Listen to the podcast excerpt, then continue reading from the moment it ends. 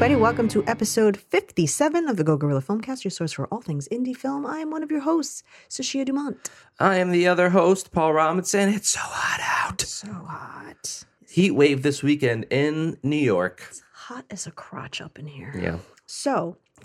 Hoping that we don't lose power in the middle of this show. Yeah. But we might. But you'll never know because we'll edit it. Assuming we get the power back in time to actually release our episode. If we don't, then this would be the first time our episode was not released on time. Right. Through no fault of our own. No, we released on a Monday. Did we? Yeah, one time. Son of a gun. That was like back in the 20s, I think. Nobody knew that before you said it, so just shut your face. It was beyond our control. Just shut your face. It was beyond our control.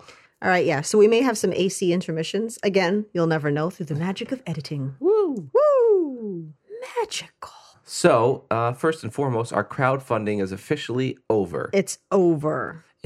So we'd like to thank everybody who supported us and shared and contributed. We literally couldn't have done it without you. So we're genuinely very grateful for it all. So thank you. Here's the thing. What's the thing? About crowdfunding. Mm-hmm. We wanted to wait until this was sort of done. Yeah. To kind of get into the whole thing. So there are a couple people ask us, like, so what's like the crowdfunding like? I always assume that more people have crowdfunded, but yeah. I guess not. Mm. I guess people that we know, not so many have. So again, we went with Indiegogo because we were able to keep whatever we raised, and thank freaking goodness for that because we wouldn't have gotten shit otherwise. Yeah.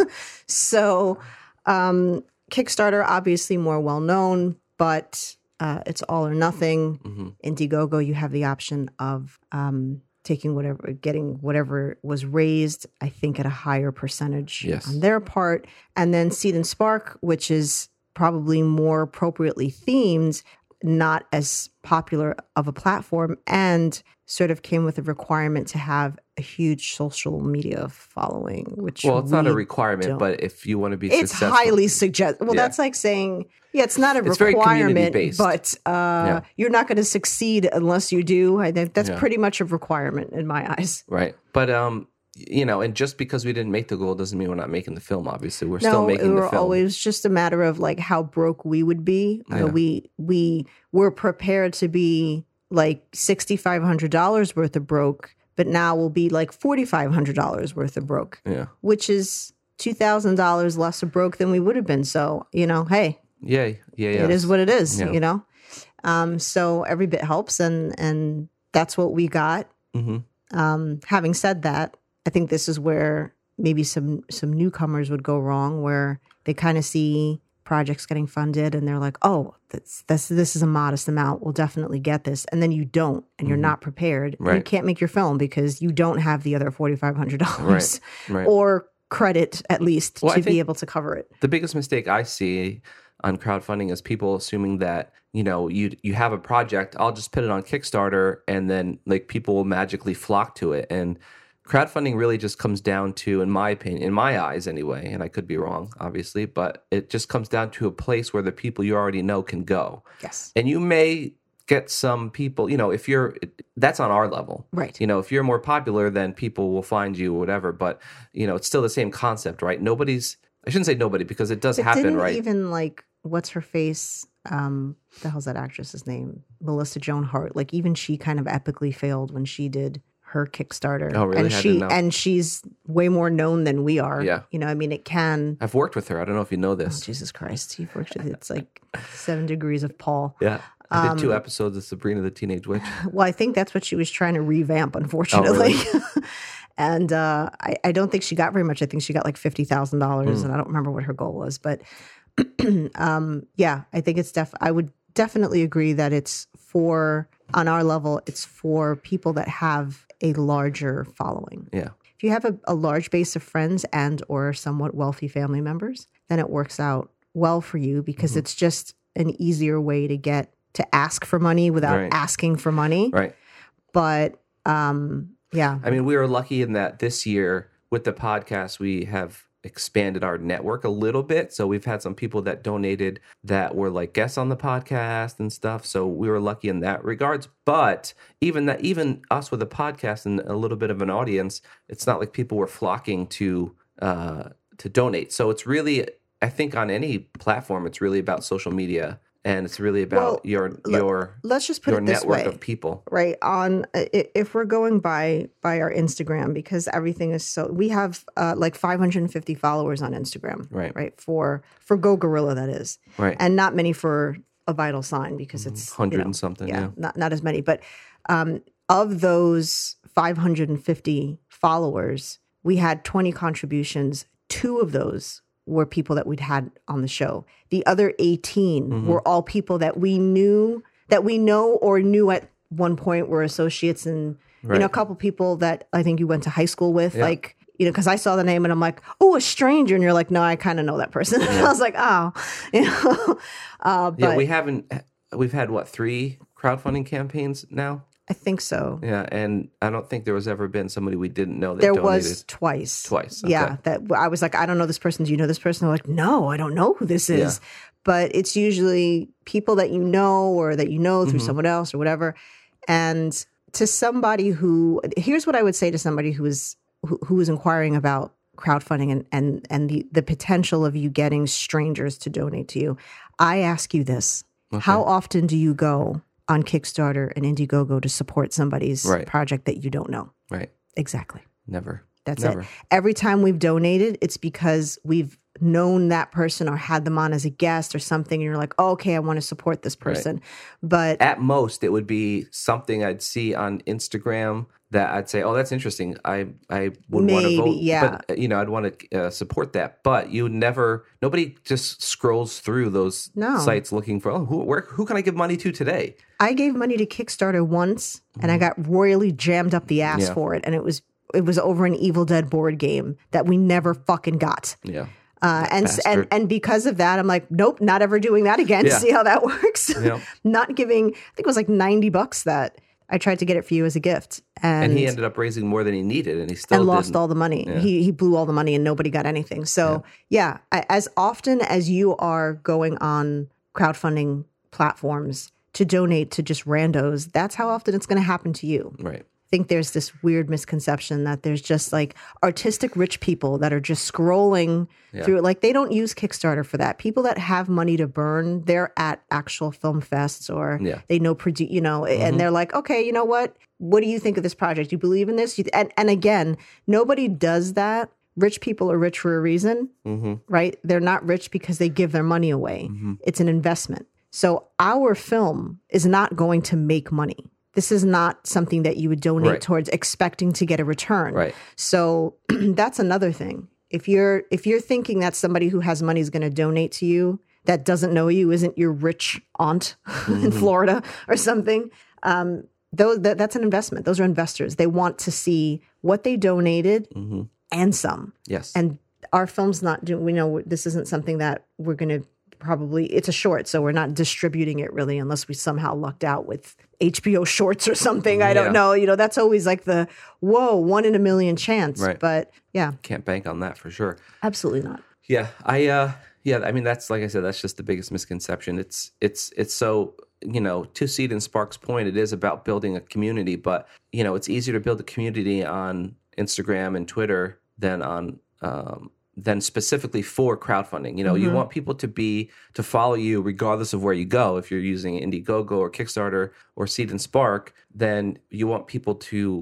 go to any of them. And that's the trick of it all, right? Is to finding people that believe in what you're doing and want to follow. And maybe it's just like passively following you. Oh, you know, I'll throw them on my feed and see what they're up to, and if they have something cool, maybe I'll donate, whatever. Because I have people like that I follow that I'm like, oh, these guys are pretty good or whatever, and, you know, I'll follow them and see what they're up to. And, yeah. I mean, that's all you can really hope for. I'd also... It is the most we've raised, so there's that. It absolutely is. I don't know what just happened there. Yeah.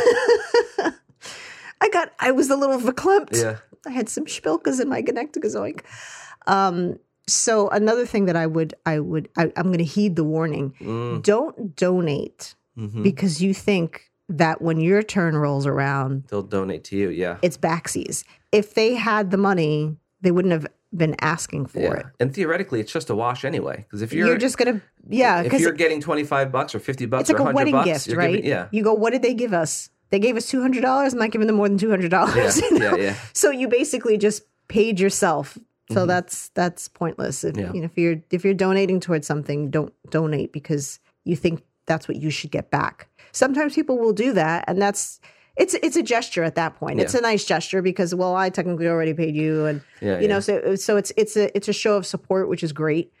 But I think people do that. They're like, well, maybe if I give $50 to this person, when my turn rolls around, they'll give me money. You can't do that. It doesn't make any sense. Doesn't. So it does not make sense. It does not make sense, right, Paul. Okay, I was just checking if it doesn't. No, it does not. It doesn't. Okay. So that's our crowdfunding adventure. We are now like officially in pre-production. More storyboarding today, as I refer to it. Actually, holy shit mode. I shouldn't call it storyboarding because it's more pre-visualization. You know, it's visual boarding. Visual boarding, yeah. I don't sit down and draw because I can't draw, and so I'm doing more than just storyboarding shots. I'm basically making the whole movie in my computer. And what lesson did you learn this morning? What lesson did I learn this morning? In regards to film and production, what lesson did you learn? I will say that the old adage that gaffer tape doesn't harm walls is false. And who warned you about that? I don't know. Nobody really, because I just did it anyway. Nobody warned you about that, huh? Yeah.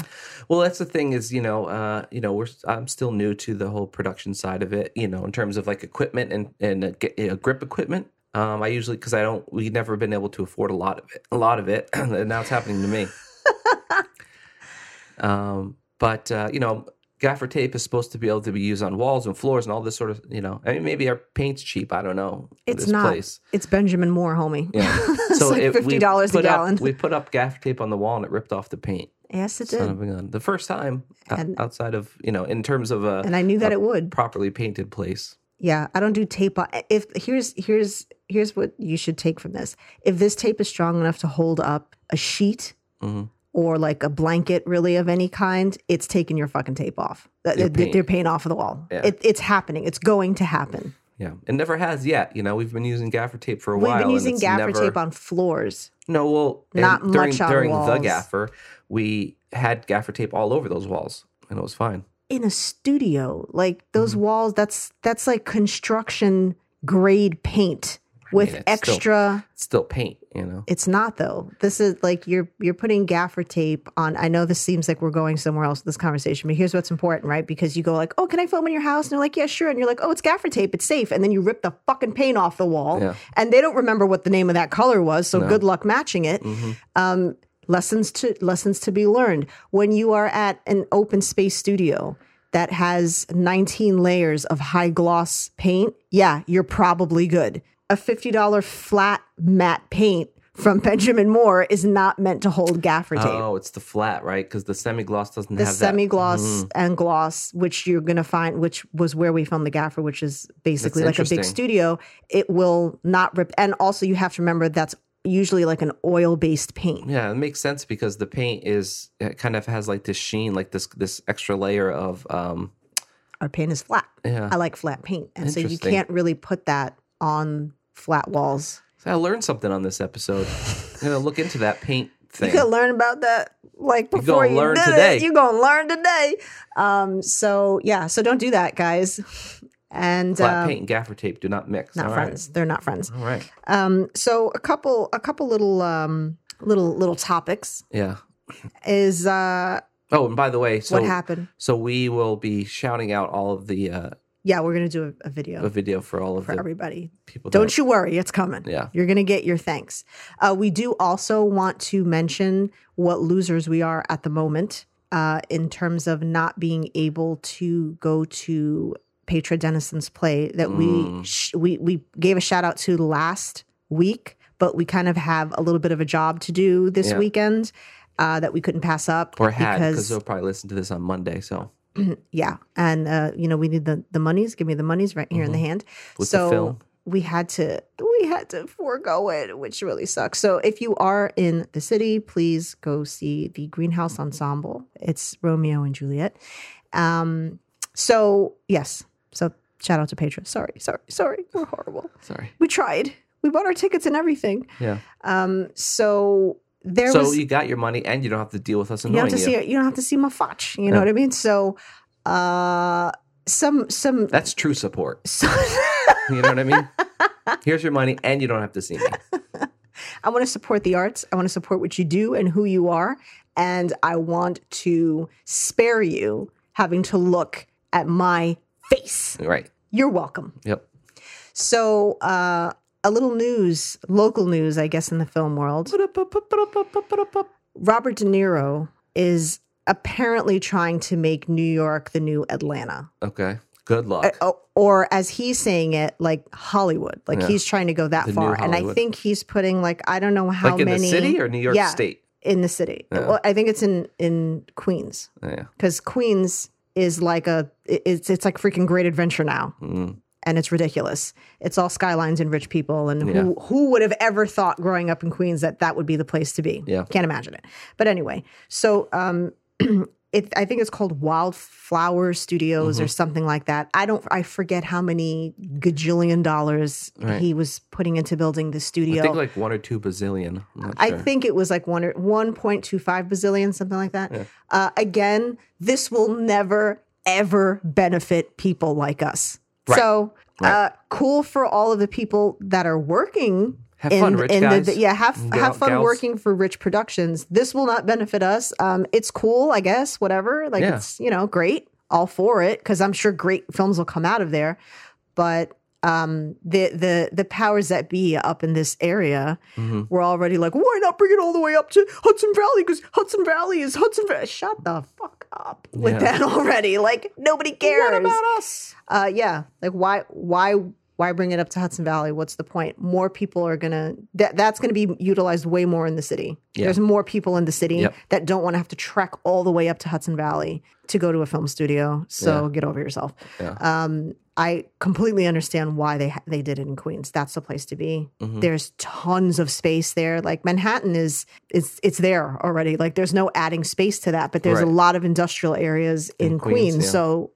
since they're building that up, obviously they're going to put it there. And then you have access to much more local talent, Exactly. That's what I'm saying. People don't want to have to come. Even if Robert De Niro was like, I'm going to build a $30 million production studio up in Hudson Valley. Now everybody in Manhattan who don't have cars are going to have to find a way to come all the way up here. Yeah, I'm going to get on Metro North with all of my fucking boom equipment and like my sound equipment.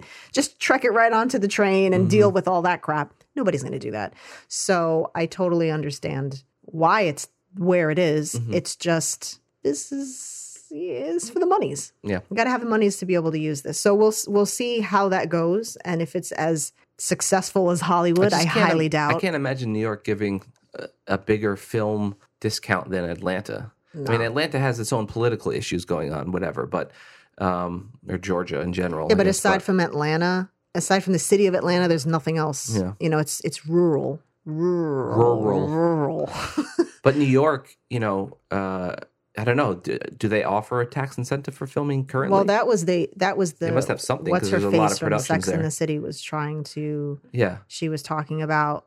I think she was actually talking, like speaking when she was running for governor or whatever. Yeah, saying something against it because I think I remember being like, well, that's funny because... As an actor, I think you'd be in favor of it. I don't know. That whole thing has gotten very weird. I don't know what they're doing in terms of what the actual tax incentives are, or if you're getting as many, or who knows. I think that this will probably be successful, but New York is never going to be Hollywood. Well, Hollywood isn't even Hollywood. How many films actually take place in L.A.?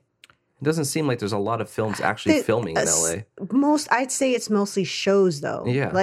But that shows are huge films now. When every show that you watch that looks like it's New York, 80% of the time is actually on a sound studio or in L.A. So, I mean, I think they're still, I think in terms of big budgeted films and blockbuster films and all that, Hollywood's always going to be the place to go. But where Hollywood fell off was on the indie level. Like, you don't go to Hollywood for indie films. You come to New York for that. That's where we kind of took over. I think a lot of it's the permit stuff, right? Like, you have to get a permit to film inside your own apartment. In California, yeah. If you're filming in your own house, you have to have a permit. It's the greed. People get greedy. and they want a piece. Everybody wants a piece of the pie, you know? I mean, we deal with it on our level where we eat. You're moving on up. Well, we deal with it on our level when we're trying to find a location for filmmaking, and they're like, oh, you're making a film? It's twice as much now. Yeah. You know? Yeah, they're fun like that. So, okay, what else are we talking about? Oh, 13 Reasons Why. The right stuff. You're welcome for that. So, 13 Reasons Why. I don't watch the show. Me neither. So I'm not going to sit here and say like, oh my God, I know. Not because I thought it, not for any moral reason. I just wasn't interested in it. I need a break from teens and their problems. Right. There's so many shows that's like teens and kids. And I'm like, eh. Yeah. That was literally like 25 years ago for me. So almost. Yeah. So I kind of need a break from that. Stranger Things was like the last one for a while and I'm good. Dark. That's different. That's European kids. Yeah. They're way better than ours. So I'll deal with European kids' problems over American kids. Yeah. So the controversy obviously is that they have edited their original, one of the original scenes. Mm-hmm. And when this show came out, there was the hoopla about, oh, it's very, it was misleading in mm-hmm. terms of the subject matter mm-hmm. because it deals with suicide and people weren't prepared. And like for a split hot moment, I kind of got interested just because people were up in arms about it. Yeah. And I was like, nah, I still don't want to watch this. So I didn't. I've seen like, I think screen grabs of the scene in question. Mm-hmm. Actually, it's not in question. It's the scene. Yeah. And for this season? For whatever the scene that they edited out. Right, okay. And I didn't see, I mean, I was struggling to see the issue because it's a suicide scene. Mm-hmm. So I don't understand the point in sort of editing that. Right. Because that's probably, you know, they got as close to what that would look like. I think she slits her wrists in a tub. All right. If you're hitting all the right arteries and veins, then it's going to be bloody, you know? Yeah, yeah. It's going to be gruesome, and that's suicide. I don't know if you realize what a gunshot wound to your face does. A lot of damage. Sure. There's not a pretty way to do that. I think it's more important to actually show what suicide looks like. I think that would have more of a positive effect on someone. Because here's where everyone's going like, oh, this is dangerous for people who have suicidal thoughts. Look. No show is going to create suicidal ideation. Uh-huh. So if you are going into this show, especially if you're going in having heard the controversy, right, then that's kind of on you. I don't want to, I'm trying to be as sensitive as I can about this, but, you know, you cannot put the onus on the creators of the show and the subject matter. If you have suicidal ideation, you shouldn't be watching a show that's about suicide. Mm. If you have a teen that is suicidal and has had suicidal thoughts, then you need to be monitoring what they watch. Yeah. Because why would you, you know? And so then you have people that say, well, we didn't know. Okay, I'll give you that one. But after a while, a lot of people knew it. It became a thing right away as soon as the show came out. I thought you didn't know. You didn't know your teenager had those.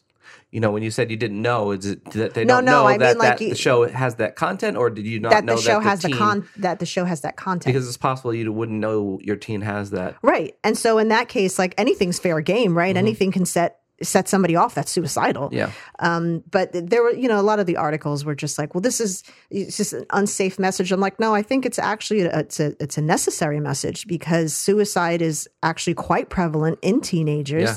And now with social media, it's almost become a show. You know, mm-hmm. people are live streaming their suicides. Mm-hmm. Got really dark here on this show. But this is a show on Netflix, you know, and that is the theme around it. And so I think it's important to show like, hey, this is what it looks like. You're not going to have this really romantic, like, you're just going to sit in warm water and slowly pass away. Like, no, you're cutting veins. They carry a lot of blood. You're hitting arteries. Yeah. You're going to bleed out. It's going to be scary. And this is what the person who finds you is going to have to live with for the rest of their life. Mm-hmm. Think about it. I don't know. And so I didn't really see why. I don't think that we should be editing art. Yeah. Well, I mean, it depends on it depends on the content, the context of it. You know, if somebody is trying to romanticize suicide, and make it seem like it's something cool. Is that something you edit then? Because art doesn't always have to be pure and good. It all depends on what the subject is, right? If this character, if it's about a, if you're talking about a show where the characters are like pro-suicide, right? Or they, you know, like, what is that? That blue whale thing that's online and all that the kids follow and kill themselves and stuff like that. If you're telling a story, there are people that, it's like people that are pro-bulimia. You know, I mean, yes, I understand that there are people that are bulimic, but I don't think it's insensitive to tell a story about the fact that there are people that are pro-bulimic, because there are. You know, so I don't know. I don't know. I guess I'm my question was: is there a line when it comes to editing art? You know, I don't think there should be. Honestly, I think even because if somebody's goal is to put out, let's just say, you know, we live in a crazy world, so it's not that crazy to think that somebody would make a film or a short film or a series whose whole entire goal is to romanticize suicide and make it look fun and cool. People are going to know that right away, though. The second people start watching, I'm not that, for any of this, obviously. Like, I'm just wondering if there's a line that we would have to draw. I think if somebody thought crazy to do that, it's because that's what's out there. Yeah. That's like saying that we shouldn't glorify murder scenes in movies because people have been murdered. Way more people have been murdered, you know what I mean, violently, than people that have specifically only hung themselves, let's say. You know what I mean? And that's a reality for a lot of people. That's triggering, especially if the character died similarly to a family member, then that's going to be triggering. But you can't say, well, we can't have murder scenes in films anymore because people have been murdered. I mean, it... Fair enough. You know, these things happen, and I don't think that even going back in history, an example that I had used when having this discussion on social media was you look at a show like All in the Family, right? It's no longer relevant, although we're starting to head backwards. So we might just be right back where we started in the 70s there with that. But at the time, things were sort of, you know, racial cohesiveness was very new. So you would still have those sort of opposites. It was relevant to that time. Yeah. That was what people were like and what life was like and what it was like for different races. So it may not fly today so much. And especially now with, you know, it wouldn't be appropriate, but neither was The Jeffersons. Right. You know, The Jeffersons, I think, was like one of the first shows to like call somebody a cracker, you know what I mean? Yeah. And it was like, oh shit, you know? Yeah. But it was relevant to that time. This was a time where being African-American in this country was very, very difficult. Not too much has changed, but you were getting into, you know, the civil rights movement. This was, you know, had already sort of come into play, and this was a big topic. So this was relevant to the time. I would never say, well, we shouldn't show reruns of All in the Family because it's offensive. This was the reality. This was the art. This was the show. Don't watch it. Right. If you find it offensive, don't watch it. Yeah. You know? Yeah. I mean, that's tricky. That's a very tricky subject for a lot of people, you know, because it's, you know, if let's say it's considered racist, right? Let's just say All in the Family, certain scenes or things they say or episodes can be considered by today's standards racist.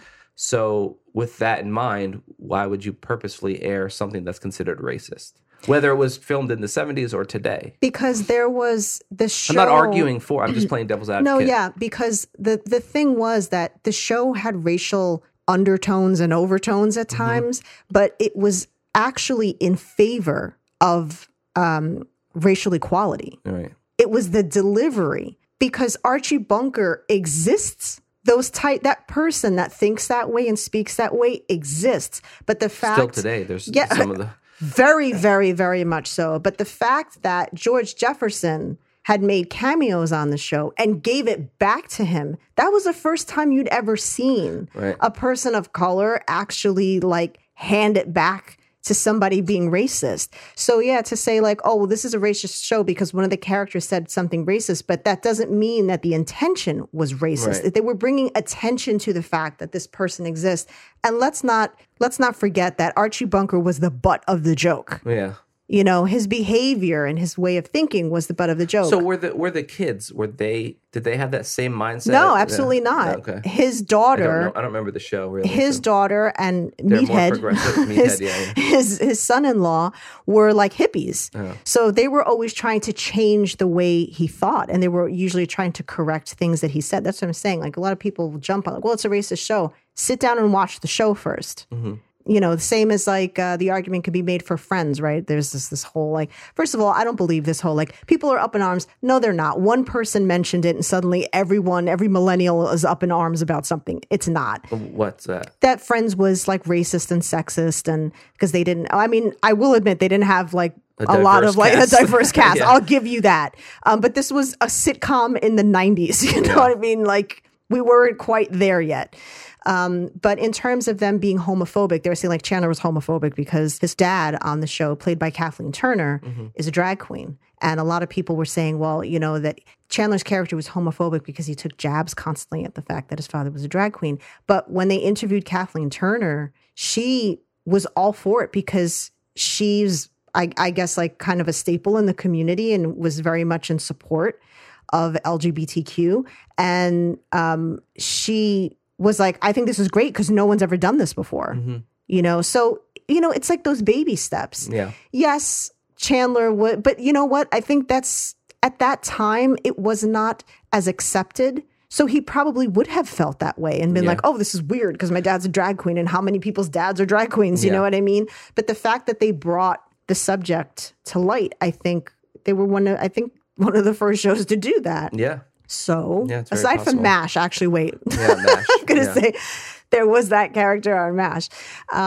But yeah, so you kind of have to like look at the time and just be like, you know, it's not like people are running around in blackface. That's like obvious, blatant racism, you know what I mean? But you kind of have to go with the times. Anyway, so my whole point being that I don't think they should have edited that. I think it should have been left the way it was. It's a very important message. It's a very serious message. Again, I have not watched the show, so I can't speak for, you know, the script and the performances. I don't know. Yeah. I don't know. People are tend to err on the side of safety because they don't, you know, and for the networks, it's not any kind of moral stand. It's a fear of losing sponsors. Yeah. You know, they don't want to lose subscribers or sponsors or whatever. If a subscriber or sponsor has an issue with what they did, and that's the whole thing. It's like trying to please everybody all the time. You end up pleasing nobody, right? You know, so right. But I think this is dangerous in terms of art and entertainment. Well, they've been doing it forever, right? When they would have, if somebody shot up a school, and then the next episode of a show, they did that with Mr. Robert, Mr. Robot,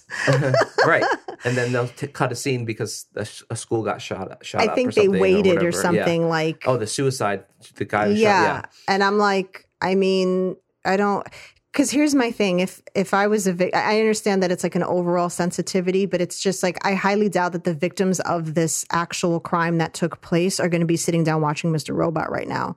Right. They've got bigger fish to fry, you know? Right. So suicide and this type of thing happens all the time. You can't start editing that because, well, somebody might be offended by this. Someone's always going to be offended by it. There's always going to be somebody that's offended by. And not that you shouldn't care about it, but there, you know, there has to be like if you've. I think they should have aired the episode and then put something at the end, you know, or at the beginning, a disclaimer of some sort or something like that. I'm totally for that, and in that sensitivity and being respectful, and you know, in terms of the condolence of it, but unless it was exactly the same crime, I don't know how. Yeah. Anyway, I don't know. Speaking of Mr. Robot. We saw Bohemian Rhapsody. Mm-hmm, mm-hmm. Do you know that in Mr. Robot, Portia Doubleday plays? God. I've worked with her. I already know where this is going. I've done some stage work with her. I know. You worked with her mother. Yeah. She was my acting teacher. Yeah. Mm-hmm. I've only heard that 14 times now. Yeah. So we finally did see Bohemian Rhapsody. Mm-hmm. I was kind of on the fence as to whether I wanted to see this. Yeah. Because, little known fact, I was quite a big Queen fan growing up. I do enjoy the Queen. Mm-hmm. And I mean, he's a brilliant singer. Yeah. I mean, it's Freddie Mercury. Yeah. And I think that's the problem is that I don't know him as a person, obviously, but as far as a singer-songwriter. What is his name? Mark Martell. I think Mark Martell is his name. Mm-hmm. I should know. I kind of follow him. He did some of the singing. Mm-hmm. And I wondered that because I was like, Yeah. They must have gotten Mark Martell for this, because if you go look him up, and if I'm getting the name wrong, I apologize. Just look up guy who sounds like Freddie Mercury. He's the only one. Yeah. And I think that was kind of where I was like, ugh, because you're not picking like a pop star. It's Freddie Mercury. Yeah. His voice was incredibly unique. Mm-hmm. So I'm never, ever going to not think of Freddie Mercury. So regardless of who plays them, I'll never 100% buy it, mm-hmm. because it's like, yeah, you know, I know he's not obviously singing that. And I think Rami Malek confessed that he has a horrible voice. Right. So sometimes, like in some spots, like the lip syncing was like a little bit off. But he, there, like, no doubt that he gave it 100%. Like, oh yeah, I mean, body mannerisms and Rami Malek is a great actor. So he killed it. He did great. First of all, I'm going to give him credit for his British accent, because we don't always get that right. Mm-hmm. And he did. If I didn't know who he was and I didn't know that he was an American actor, he would have fooled me. I thought he did a really great job of embodying that the movements, his movements on stage. Like, mm-hmm. he has like this very specific, you know, sort of personality on stage, and he did a great job with that. I actually liked the film a lot more than I thought I was going to, because once people start going, it's the best film of the year, I'm like, I disagree. I haven't even watched it and I already disagree. How do you know if you watched every film that was made this year? Yeah. Like, I hate that claim. But I don't like when people make a fuss and they started, you know, the movie came out, awards, and, you know, and I was just like, oh, stop it. And so then I kind of felt like, I don't want to see it, but I really do like him as an actor. And I was like, this isn't fair to him. I do want to see this. The whole cast did a great job. They all did really well. You know, my biggest problem was just Mike Myers. Yeah. Another American actor who's great at accents. Yeah. He always kills his accents. But I can never not see Mike Myers. It's always Mike Myers. I always see Fat Bastard, no matter what. It's so apropos, I guess, that he's in it. But anyway, I just, I don't know. For me, it just didn't work for me, the film.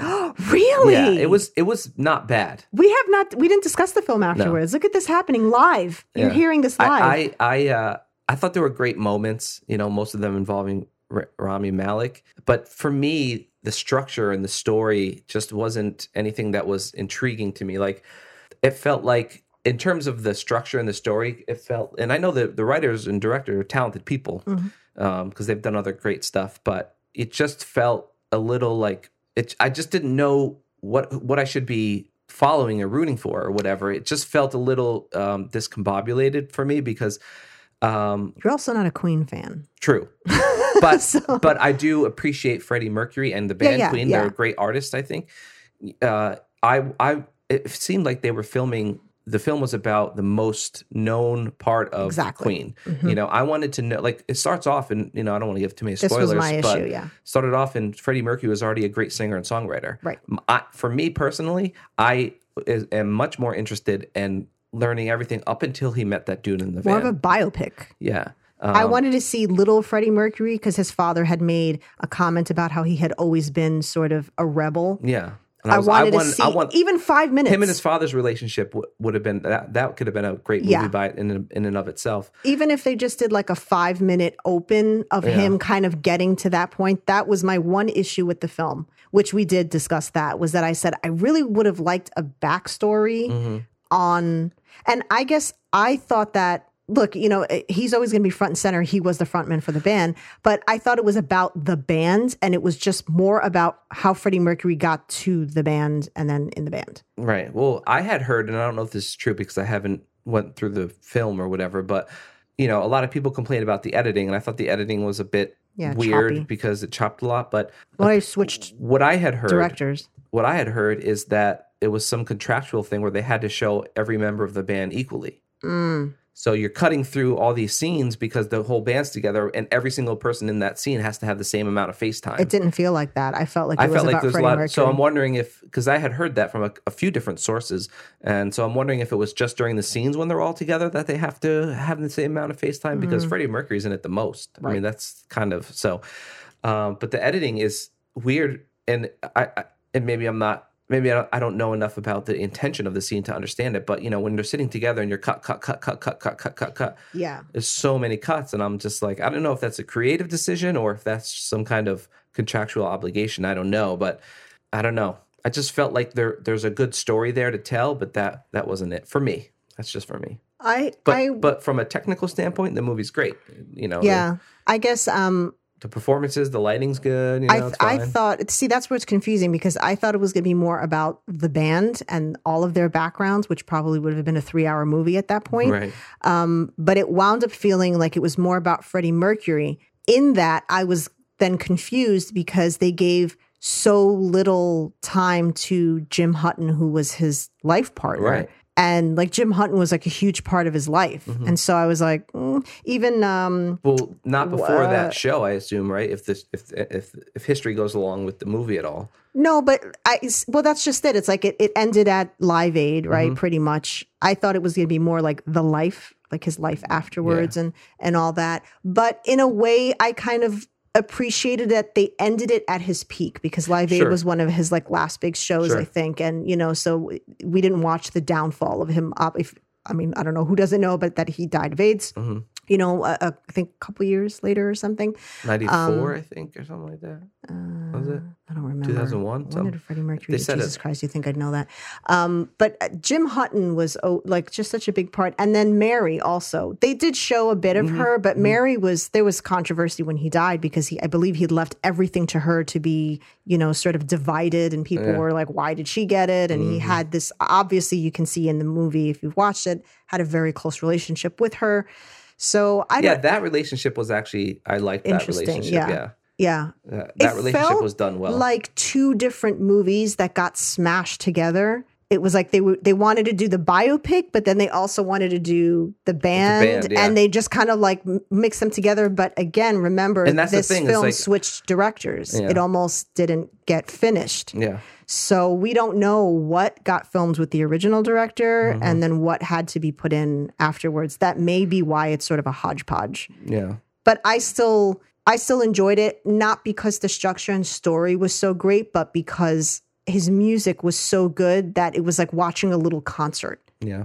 And I like to I don't know. You kind of can't go wrong when you're playing Queen. You know? Yeah. It's like still like, I'm still going to enjoy that. Learn more about how he thought of the songs and what the songs mean to him. Yeah. A lot of meaning in those lyrics, you know, what he's writing as an artist. And so I would have liked to, rather than him just sitting at a piano like, oh, this sounds cool, let me just start singing the song. Like, yeah, clap your hands together and stomp your feet. Here's the song. This is what we're going to do. Like, but that's a cool bass line. Let's make a song. Like, you know. I don't know. What did the song mean to him? Yeah. Because he was singing to all these songs, even songs that, because I think people assume that he wrote all the songs. They didn't. It was a collective as a band. And so when he brought his lyrics in, was he bringing all of his lyrics in, or mm-hmm. was this also a collective thing that they wrote? I don't know.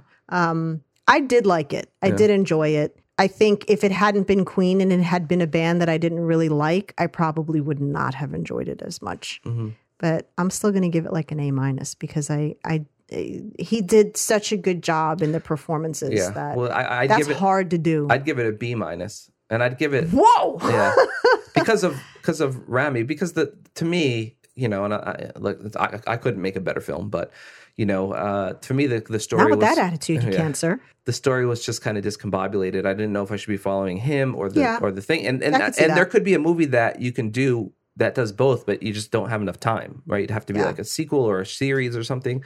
And I just felt like I was much more interested in Freddie's story, or you focus on the band and be more interested in the band's story. But to your point, I think they're just trying to combine the two, and there just wasn't enough time, so things got rushed. And it felt like it just started. It just jumped right into like, okay, you're in the band now. Like, whoa, what happened? Yeah, I don't know. Yeah. So that that's how we feel about that, I guess. Whatever happened to the original singer that left? I don't know. Did he ever go anywhere? I don't know. Because his thing was he was leaving because he was for some great opportunity, right? I don't think he... Yeah, but I mean, you can't say like, oh, you shouldn't have left Queen, because Freddie Mercury is what kind of made Queen, I'm sorry to say. But I mean, you know, I realized it was an effort with all of them, but he was the personality. The one thing that he says is that you need me and I need you. Yeah. And I think that point could have been, you know, if you went down the route of it being about the band, that point could have been... The main theme of it is that as good as Freddie Mercury was, mm-hmm. he needed that band. They were still great musicians and songwriters, so they needed each other. Because you never really heard anything. Like, there was no backstory about, you know, all right, this guy's a great guitarist. Okay, but you're telling me he is. Yeah. But I want to see, like, his struggle to become a good guitarist, you know.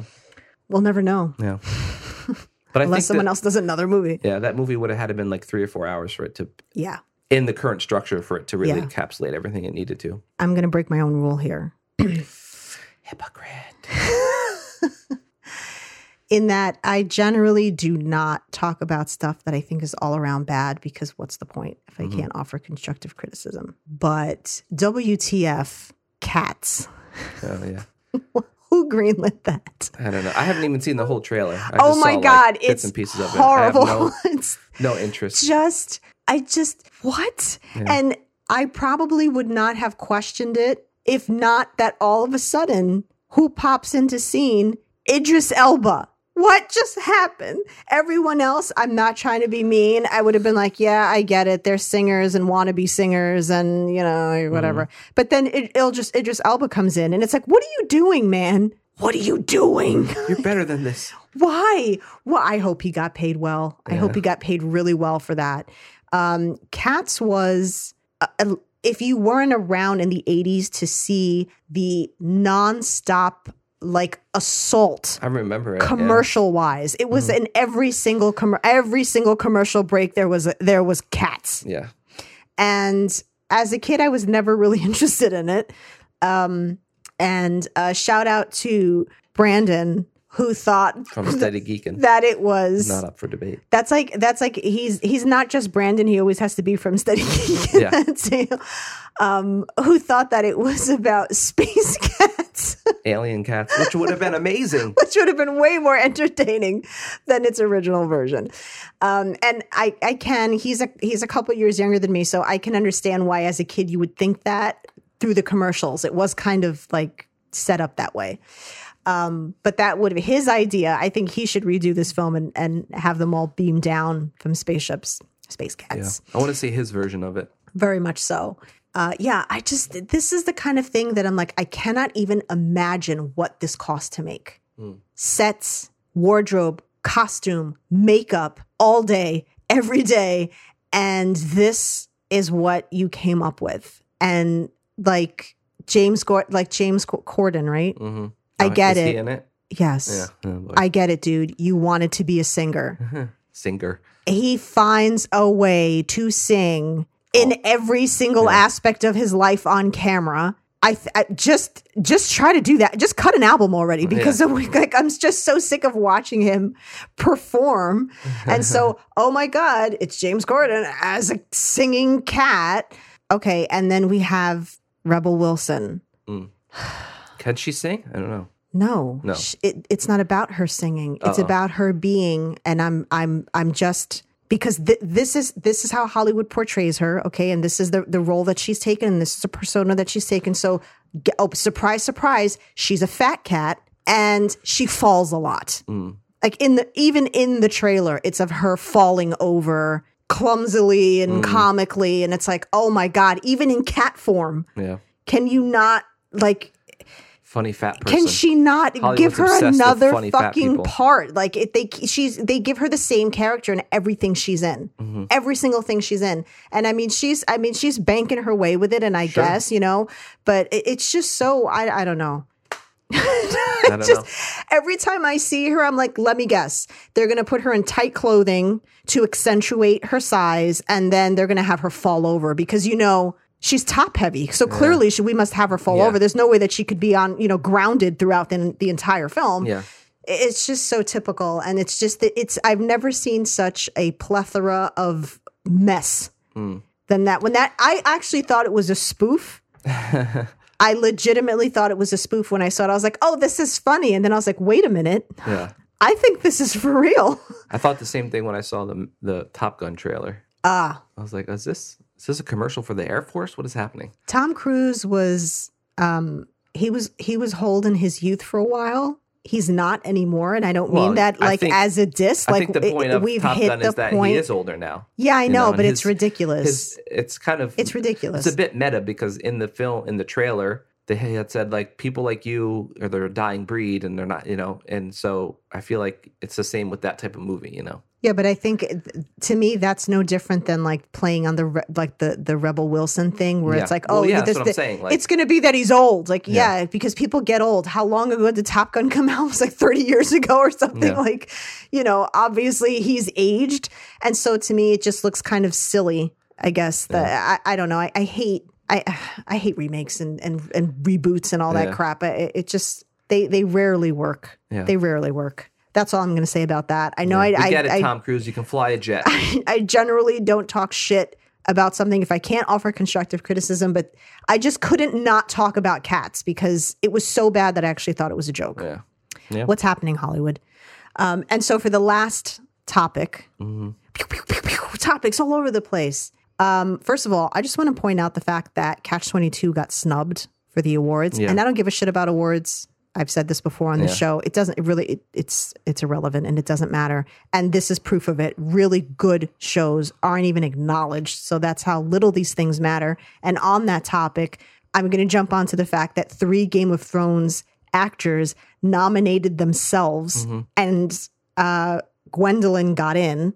Because here's something I didn't know. You have to pay for that as an actor. To submit yourself? No, when you're nominated. Oh. You have to pay $250 when you're nominated. Oh. And so HBO, usually the studio will pick that up. Oh. They didn't do it for these. Well, it was Theon, Melisandre, and Gwendolyn Christie. And for Brienne. Those were 3 characters that I guess were supposed to be in the running. Yeah. And HBO was like, no, they'll never get it because they wanted to give it to the main. Like Amelia Clark. Yeah, they wanted to, you know, leave it for the main characters. And so they didn't pay that for them. And so they paid it themselves. Because I thought that they actually, like, paid into it. Like, hey, here's my $250. I want to be nominated. I guess they were in the running, but HBO didn't want to cover it. Because $250 is, like, nothing to HBO. Well, you'd think. And so... I didn't know that you had to pay that, though. Yeah. That is so great, which just, like, further proves the point that these award shows are all bullshit. Yeah. Like, why the hell are you paying for a nomination? Like, I'm sorry, did I not do enough work? Like, well, you're paying to be submitted for a nomination. Yeah, but still. If I was HBO, I'd be submitting fucking everybody. No, there was a method to that madness, and it was I think it was because, like, they were kind of sweeping, and they didn't want to piss people off with, like, oh, yet another person. And look, Brienne of Tarth is one of my favorite characters on that show, but in terms if she's, I don't know who she's against for supporting actor. It's like 3 other Game of Thrones people. Yeah, I see. That's where it gets silly. You know what I mean? Like, it's just. Well, it's like that year that Jim Carrey was in a category against himself for, like, 2 different movies. Like, I just, the fact that Theon Greyjoy, you barely saw him in this last season, and Melisandre, but she had, like, 2 lines in the entire season. Like, why was she even, I mean, like, no shade to her, but that character was barely there. Yeah. How is that even a nomination? I don't understand. I love Brienne, but it just, if that's the thing that, you know, they sweep, they take the whole category. There's so many films and shows that came out. It's not fair. Yeah. It's not fair to people that, like, you know, really should get it. I love her. Yeah. She's great, but no. Yeah. And now because everyone is, like, jumping on it, the fact that she had to do that, everyone's like, yeah, she should win now. And it's like, no, she should win if you thought she was worthy to win prior to the controversy. It's all arbitrary anyway, you know, whether she wins. It's just what somebody thinks. Nonsense. Yeah. Nonsense. Yeah. I don't even know when the awards are. I don't watch that anymore. I don't. We used to, like, watch it. If it was like when Leonardo after The Revenant, I was like, I'm watching this because there's no way he better fucking win. As little as I care about it, I've been following. He's one of my favorite. He's like my top 3. Yeah, he might actually be one of my faves. Actually, it was Philip Seymour Hoffman. Gary Oldman was tied, but can I just say that Gary Oldman is in a film with Jessica Alba, who she's like my female James Franco, and that started because she made a shitty comment about writers. She's one of those actors. She made a comment about how writing isn't important. It's the actor and what they like, bitch. Like, are you kidding me? Do you see the films that you're in? Obviously, you're not doing that writing much justice with your phenomenal acting. Yeah. And I watched a trailer. I don't remember what it was called. And I'm like, Gary, what is happening? Yeah. why? Why are you in this? Needs a new manager. I don't understand how he can play Winston Churchill and then an award-winning performance, and then he goes to these it's not that it's indie, it's that it's Magoo. Yeah. It's not even interesting indie. It's kind of films that go straight to streaming and no one really even knows existed or happened. Yeah. And I don't know how. Now that I've just completely dissed him, I guess there's no way for us to get him on one of our films. But I'm saying, is it that easy? I don't understand. Yeah, maybe it is. I think it speaks for how much we underestimate the amount of money that goes into even shitty films. Yeah. That's the problem, is that he probably still got paid pretty well for doing something that most people will not even hear about. Yeah. Because that's how much money is just exploding out there. Mm-hmm. Mm-hmm. Mm-hmm. Mm-hmm. I'll take it all back and shove my foot in my mouth if he'll be in one of our films. Don't get me wrong. Yeah. I initially began acting and wanting to act because of Gary Oldman, and then Philip Seymour Hoffman came in shortly after that. Yeah. And Leonardo came in right around that time. Yeah. Those were the three male actors that I was just yup. They're great. So that's it. That's it. That's all the ranting and raving. That's all she wrote. Raving and raging. Yes. They're both pretty. Yes. And once again, we'd love to thank all of the people who donated. And we will be doing that in video form. Everyone will be individually thanked. Yes. For supporting us. Thank you so much for supporting us. We are so grateful. We really are. Definitely. Thank you. And a shout out to Perry. And Steady Geekin and Reality Bomb Comic Cast. I'm still going to shout out Parlor 109 because they did put our poster up and they were really supportive of us. And so we really want to thank those guys. Our stuff. Those guys are really great. We really want to thank those guys for being supportive during all of this. And now it begins. We shall see where this goes. Yeah, I'm excited. Yay! So I'm working on two guests. We have two guests that we're working on getting on the show. So you're gonna. We'll see. Anyway, we have some guests coming up. My skin is about to melt off my body. So let's wrap it up, buddy. All right. Thanks for listening, and we'll see you next week. Bye.